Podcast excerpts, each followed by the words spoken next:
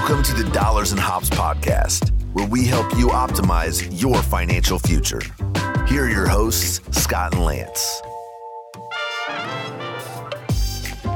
Welcome back to the Dollars and Hops podcast. We're excited you're here with us. My name is Lance, your host.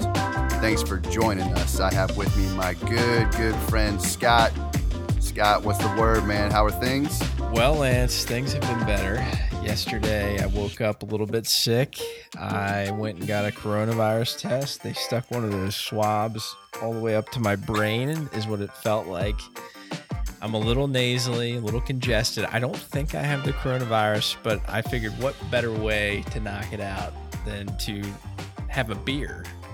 You know, this this lovely evening, just have a beer and knock knock the corona or whatever the heck I have out. Right, but, uh, right. I, will say that you you look better than you sound. you do on on the FaceTime. You do look better than you sound because you do sound pretty pretty rough, pretty, pretty bad. But, uh, but, you know what? We're I'm we're glad. doing it for the listeners here. We're doing it for the listeners. That's right, man. I wanted That's to right, do for this. the listening community. We're, we're, we're, gonna we're gonna we're gonna move forward here, and obviously to the, the level of dedication here is just. I mean, it's incredible. it is incredible. It really is. Um, so obviously today we're going to be talking about the four percent rule and what it means uh, for your retirement planning. I think Lance and I heck before we even hit the record button we were talking for probably about 20 minutes or so about the 4% rule and debating so we're gonna we're excited to to hop into this one but before we do uh, each and every episode lance and i will sip on a craft brew lance what are you sipping on this week we're going up north to the middle of the state columbia south carolina to river rat brewery and i'm going to be checking out the river rat 803 ipa 803 being, I guess, a nod to the area code there for Columbia. Excited to check this one out. This is our first beer we'll be featuring from River Rat Brewery. Great, great name, by the way. River Rat. What do you got, Scott? Awesome. So I will be sipping on a TropiCannon. This is from Heavy Seas Beer out of Halethorpe, Maryland. This is, I think, their second appearance on the podcast. I previously had the loose cannon there and I gave it a 93. So this is their sister beer and it's just infused with uh, some uh, citrus uh, flavors. So some orange and some grapefruit. So I'm, I'm excited to dig into this one. Basically, some vitamin C in that beer to help you get through your whatever you're battling. Yeah, it's right? a two for one. The I get a beer and then I get you know I get the vitamin C. So I should be it should be good right. to go tomorrow. That's what I'm told about the citrus IPAs. Lots of vitamin C. Uh, great. Well, hey, we know that a lot of our listeners um, are working on plans to pay down their student debt. So, to kick this show off, we've actually got some headlines we're going to share. Scott has found an article for us around the topic of refinancing mistakes to avoid with student loan debt. Scott, what can you tell us about this article? We're going to have it linked in the show notes. Yeah, so this is from Fox Business. The headline is Five Student Loan Refinancing Mistakes to Avoid. Um, and obviously, with interest rates dropping, there's a lot of people that might have had a long standing student loan, or maybe even people that are getting out of college where the interest rates have dropped significantly since you've left school or since you got your student loan. So um, I found that the uh, this article says that the average student loan borrower owes thirty seven thousand dollars. So obviously, refinancing thirty-seven thousand dollars would probably make a lot of sense if you can save. Oddly enough, that's about the same amount as a brand new car it, from our exactly. last episode. Did yeah, you catch that? It, 37, 38,000? Yeah, crazy. Interesting. Yeah. So uh, this article says, you know, if if you are going to refinance, there's a few mistakes uh, that you would want to avoid. I thought they might be helpful to some of the listeners. Um, number one, compare interest rates uh, from different lenders. So don't just get one quote, just like you wouldn't get one quote for your mortgage interest rate or your car loan uh, get multiple quotes. There's a couple different websites that uh, they recommended, one being credible.com and Splash Financial. Those two uh, websites will help you shop for a loan and uh, get you the best interest rate. Uh, number two, don't refinance a federal loan with a private lender. Um, this makes a lot of sense to me. There are some protections that you have under the federal student loan lending guidelines that you don't have when you um, take out a loan with a private lender. So there's like right now, you have coronavirus going on. The CARES Act uh, was passed through, I think, December 31st for uh, forgiving student loan payments uh, during the during the pandemic. That's something that you wouldn't have access to. Uh, those federal programs that they pass at a federal level, you don't have access to those um, subsidies uh, when you go with a private loan. So that was d- delayed student loan payment, right? Like forbearance, not forgiveness. Is that right? Ex- exactly. Yeah, yeah, yeah. Okay. Good call out, Lance. That's right. Wait, government's just handing out free money? I wish. I wish they were. Right. Um, yeah, hardly three, ever the case.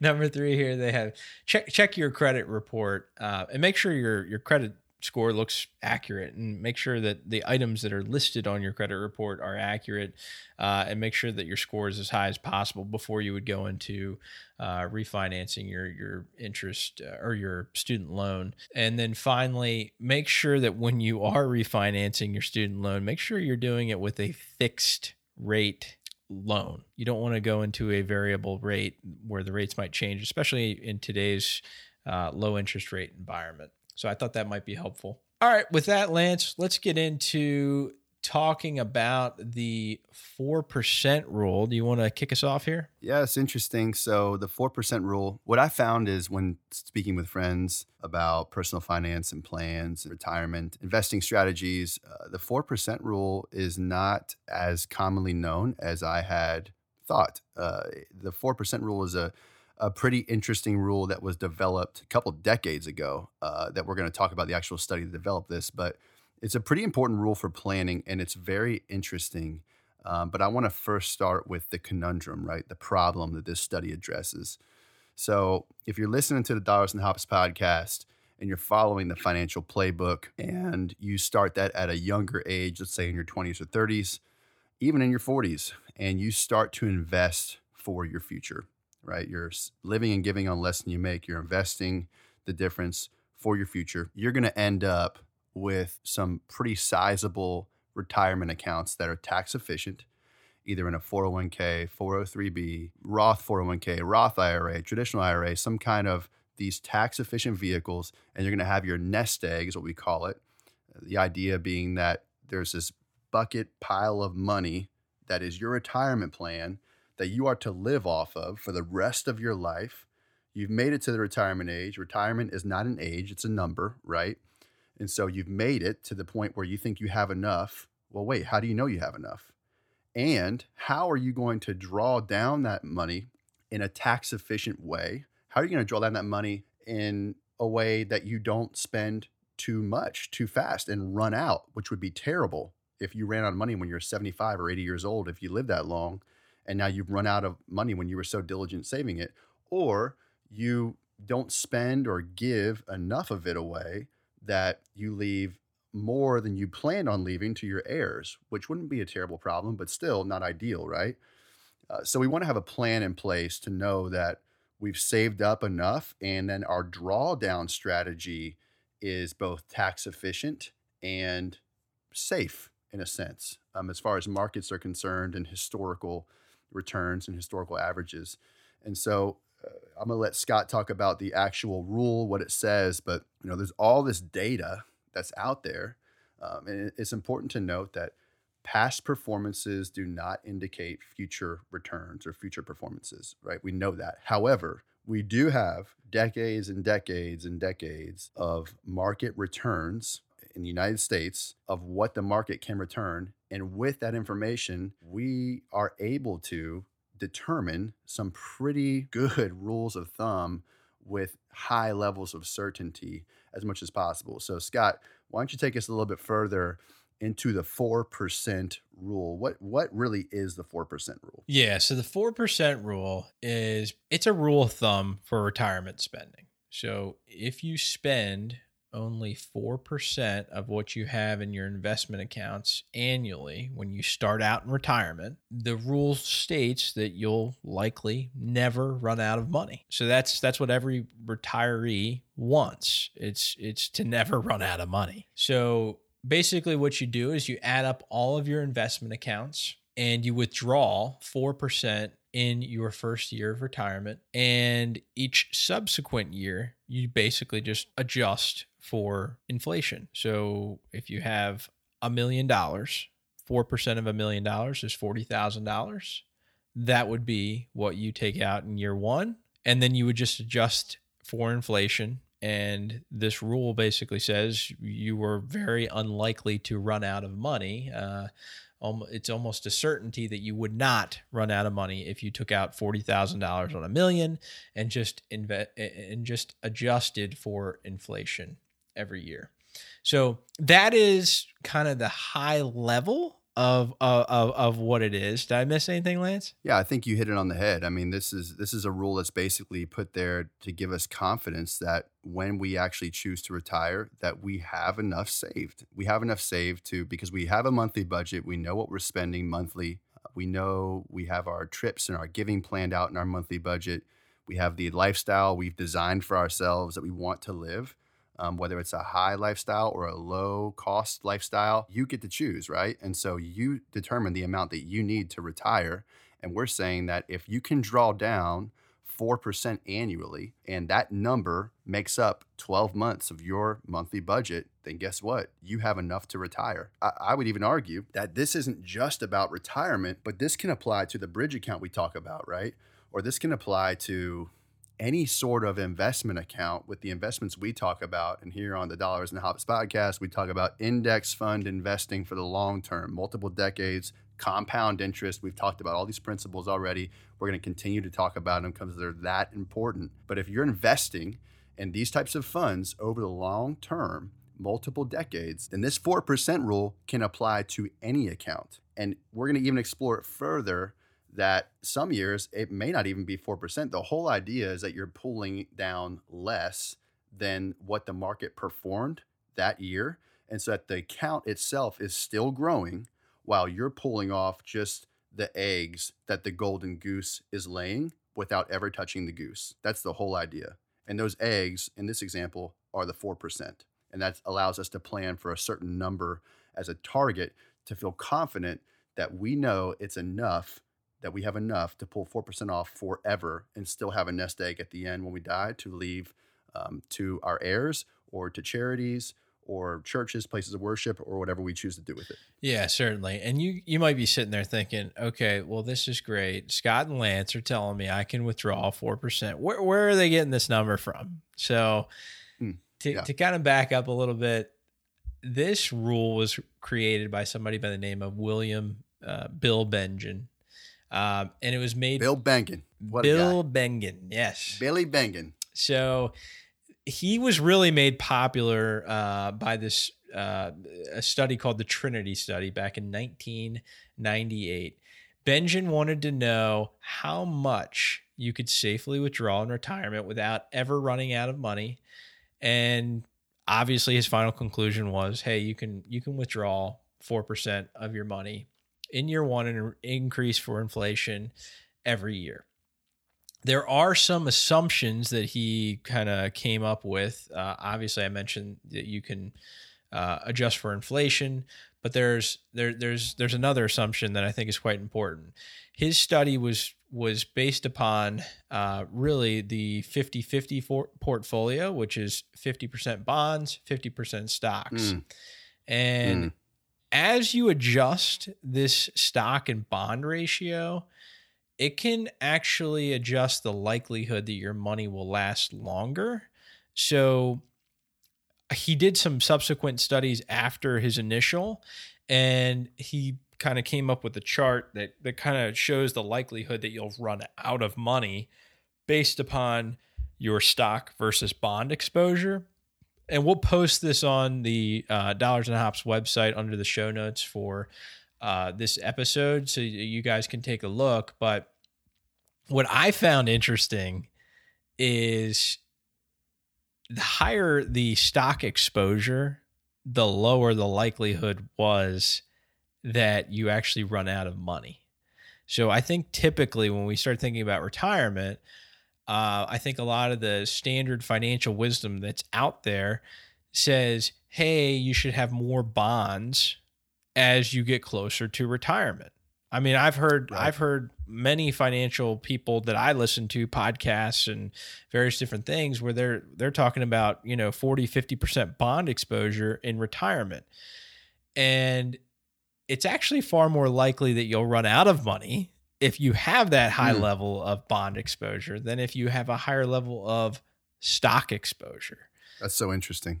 I think that's really interesting. And I think uh, what we've kind of found over the course of our own investing lives and learning and rolling with the even just the crazy markets we've seen in our short short lives we're so young short short lives of investing what we've seen we still believe that it makes sense to be in primarily overwhelmingly a majority of percentage of your portfolio being in stocks and index funds, which are made up of stocks. And we're going to have a future episode where we go deeper dive into bonds, where we talk in more depth of what bonds really are and why we are kind of against them long term and capping your upside and supposedly capping your downside by so smoothing out the curve when you kind of mix some bonds into your portfolio that's the idea. That's at least the conventional wisdom that really what this study has shown and what we also believe is that you can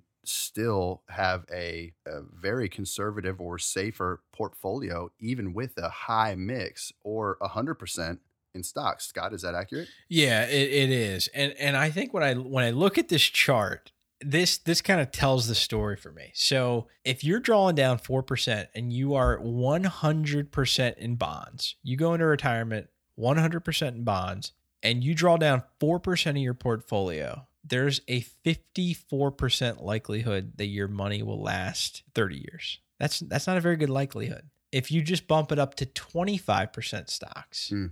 it goes from 54 all the way up to 80% chance that your money will last. If you go to 50% stocks, all the way up to 95%.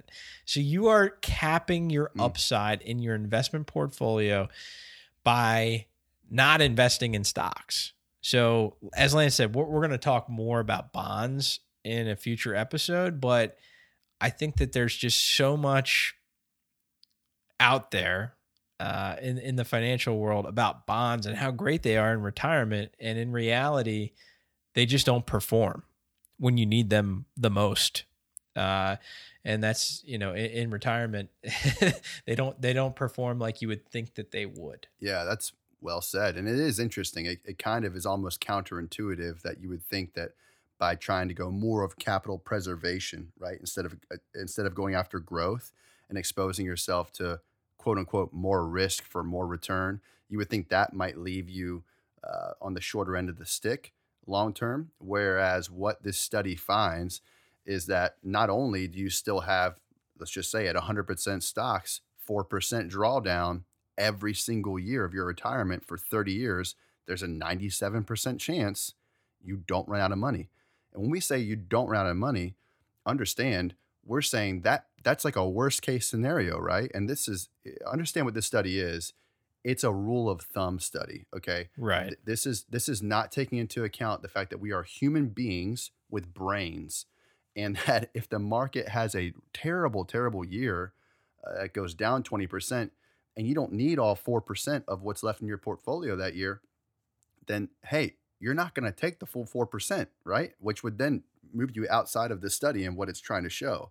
But the purpose of the study is still valuable in that it gives us a kind of a benchmark where by using this 4% and kind of reverse engineering it, which is what Scott's going to do, it gives you a ballpark number with all of your investment accounts put together of what you would actually need to retire with a high level of confidence that you're not going to run out of money, which is the lowest bar to, to jump over, right? Because what we are saying is even when you kind of jump into retirement where you no longer have a reliable income, what we found is, especially if you're an early retiree, you're likely still going to have some sort of income, uh, whether you think you will or not, because you're going to have all this extra time on your hand. And on top of that, your portfolio is going to grow. We're talking about not just run out, it's going to grow through your retirement years, even as you're you're pulling down on it, drawing down on it, less than it's growing. That's the whole idea.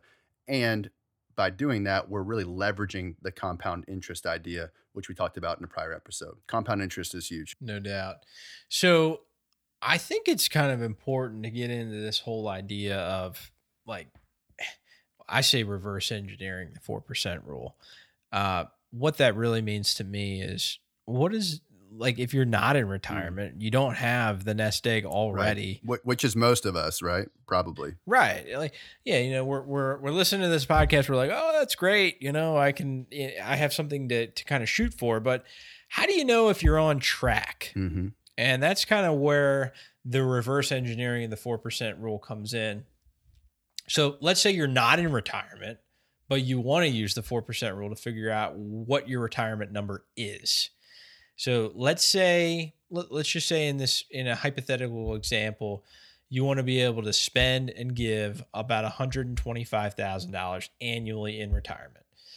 You expect that your Social Security will provide you about $3,000 per month, which we could probably debate, but let's just say $3,000 a month for Social Security is what you're expecting. Um, how much do you need to save in investment accounts to be able to retire with your current lifestyle. So you're trying to figure out, okay, I know what I want to spend and give 125 grand. I know that I'm going to get roughly $36,000 a year from Social Security. Basically what you do is you subtract the 36,000 from the 125,000 that you're trying to spend and give to come up with $89,000 annually. That's what you need to shoot for. So if you take if you take that number and you divide it by 0.04, 4%, you come up with $2.225 million. That's what you would need in your investment accounts in order to be able to re- retire. So then you might say, okay, Scott, that's great. I have that number. 2.225 million. I, that's that's what I know I need in my retirement accounts, but I'm only 34 years old how do I know if I'm going to have that amount based upon what I'm what I have in my investment accounts currently and what I'm saving every year? And that's where a compound interest calculator comes oh, yeah, comes in friend. handy. I yeah, I, I love oh, yeah. I think I mentioned this on every single podcast. I think I've linked to it in the show notes every single week. But basically all you do is you put in your your initial uh, investment account balance what your expected interest rate is, and how much you expect to contribute on an annual basis, and how many more years you have until retirement.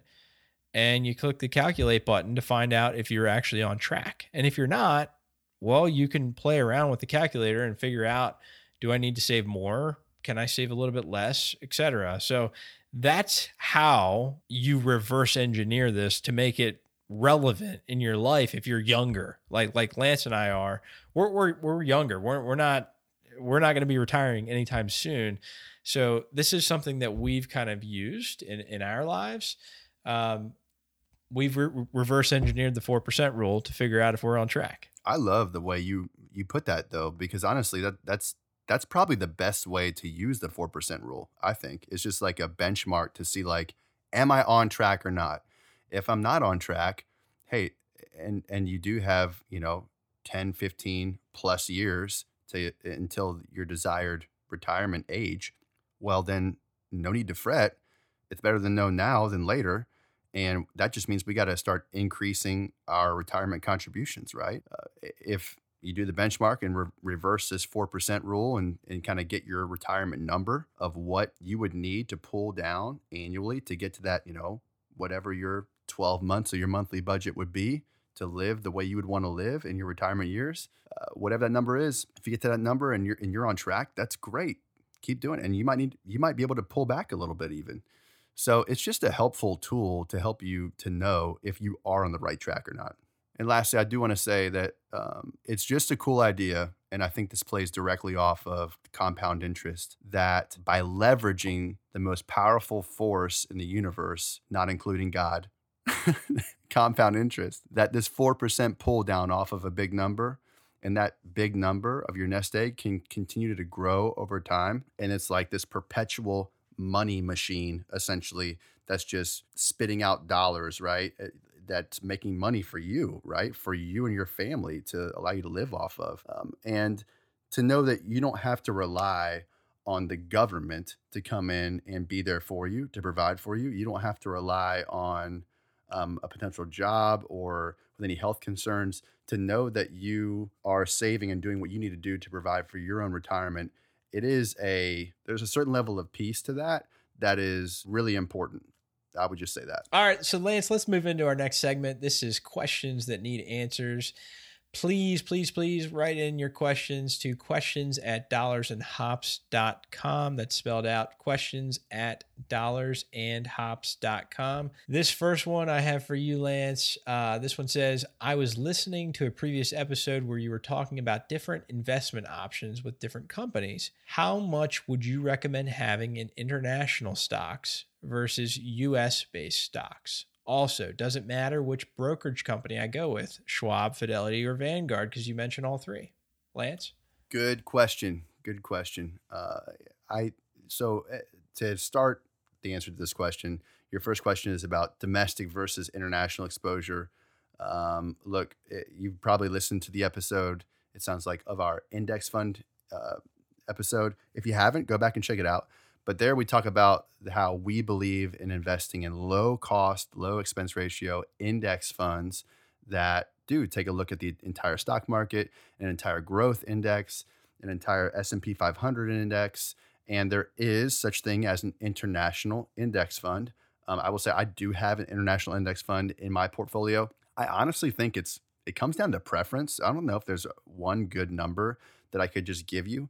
Um, I think it's important to have some exposure whether that's 10%, 15%, 20%. I think anywhere in there or less, um, honestly, is fine. I probably wouldn't go more than that. That's just my opinion, my preference. Uh, I think the reason for that is look, even in a total stock market, that's a total US stock market index fund, many, many of those companies in the United States stock market do business internationally. And so you have some international exposure there for one thing, and especially thinking about the S&P 500, which are like the 500 largest cap companies on the exchange.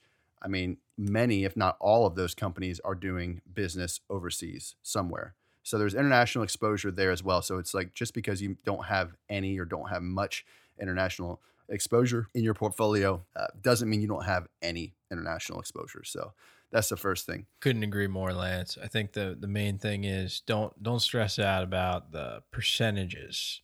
Just get the money in there working for you. Yeah, the, the most important thing here is to find a breakdown that feels comfortable to you. If you think that international is going to be where it's at for the next 10 to 20 years, then I might kick that up to 20 or 30% uh, if you feel comfortable with that. But I don't think it's really that big of a deal. The bigger deal is going to be getting your monthly budget in place to where you have extra cash flow each and every month. Yeah. After you're living yeah. and giving. And that extra cash flow is going into investing for your future into those low cost index funds. You know, whether you have 5, 10, 20% international, that's really kind of secondary. The biggest deal is going to be getting that money to work for you in those low cost index funds. Don't succumb to paralysis by analysis, which I think Scott and I have both been there, and sometimes we can still go there. And We have to kind of coach each other out of that. I know I can.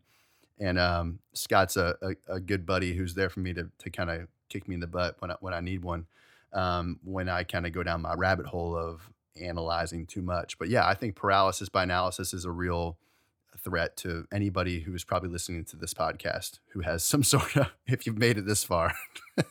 yeah, if you're if you're 11 episodes in, yeah, there's there's a chance you might be a financial nerd. We love you. That's right. That's right. Join the club. All right, we've got one more question here, Scott, from a listener here. I'm 32 years old, and I was wondering what percentage of my portfolio I should have in stocks versus bonds What would you recommend, Scott? Yeah. So if you're 32 years old, chances are you're probably not going to be retiring anytime soon.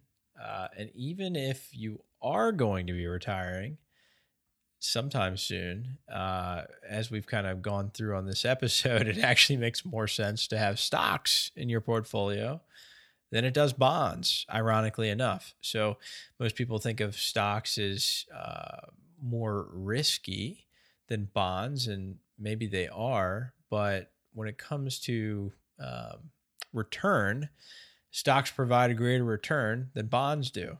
Um, it, history has shown. So if you're 32, you're likely 20, 30 years away from retirement at least. So I would argue maybe 100% stock portfolio is appropriate for you. You have such a long time horizon that you can weather any of the storms that might come in a market downturn. And, and if anything, if you do have a market downturn, it's probably a good thing for your investment portfolio because you're able to actually invest at lower prices.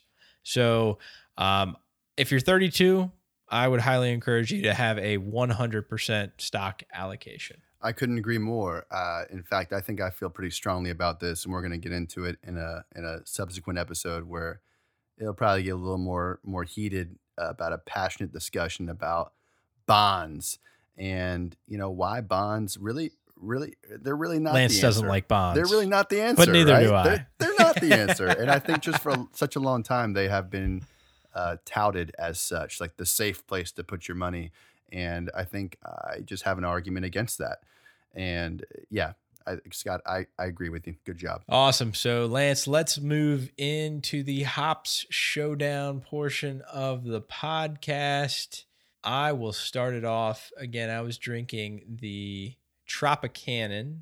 This is from Heavy Seas Beer out of Halethorpe, Maryland. Um, this was a citrus IPA to help me get rid of my cold that I have or the Rona, whatever I have. It has a little bit of orange and mango and lemon and all these things that will help me get over my cold. Hopefully, um, this this was good. It, it was good. Um, I I would I, I, definitely I can't really smell a whole lot, but I could smell this beer.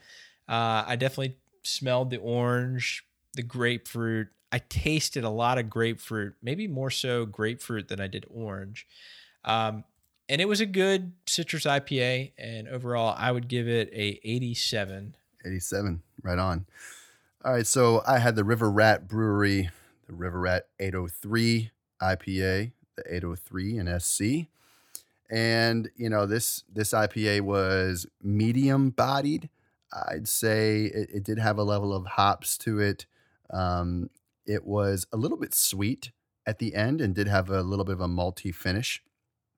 Um, definitely got some floral notes, uh, citrus, some some citrus peels. I think in there for sure. I, I couldn't tell if it was orange or I, I think it might have been like an orange type of a citrus, but it was uh, pretty good. Had a little bit of pine in it as well. Uh, it was kind of kind of a brighter IPA, I would call it. So definitely felt like I was uh, relaxing uh, downtown Columbia, chilling out, sipping on this beer. Kind of what the picture I had uh, for River Rat Brewery. So I'm excited to visit that one day when the Rona passes. But um, yeah, so I, you know, I think I'll give this one, man, I think an 86. Didn't have the grapefruit finish. So I think uh, you think you gotta have. I think you get you get the edge on it. Didn't have the grapefruit, which is one of my preferences. All right, I'll take this one. Before we get out of here, I want to leave everyone with our action step today. Have you looked to see if, if you're on track for retirement? If you're not yet in retirement, it's important to reverse engineer the 4% rule as we outlined on this podcast to make sure that you're on track. Utilize that compound interest calculator that I love so much, as well as the 4% rule to ensure that you are on track to hit your retirement goals.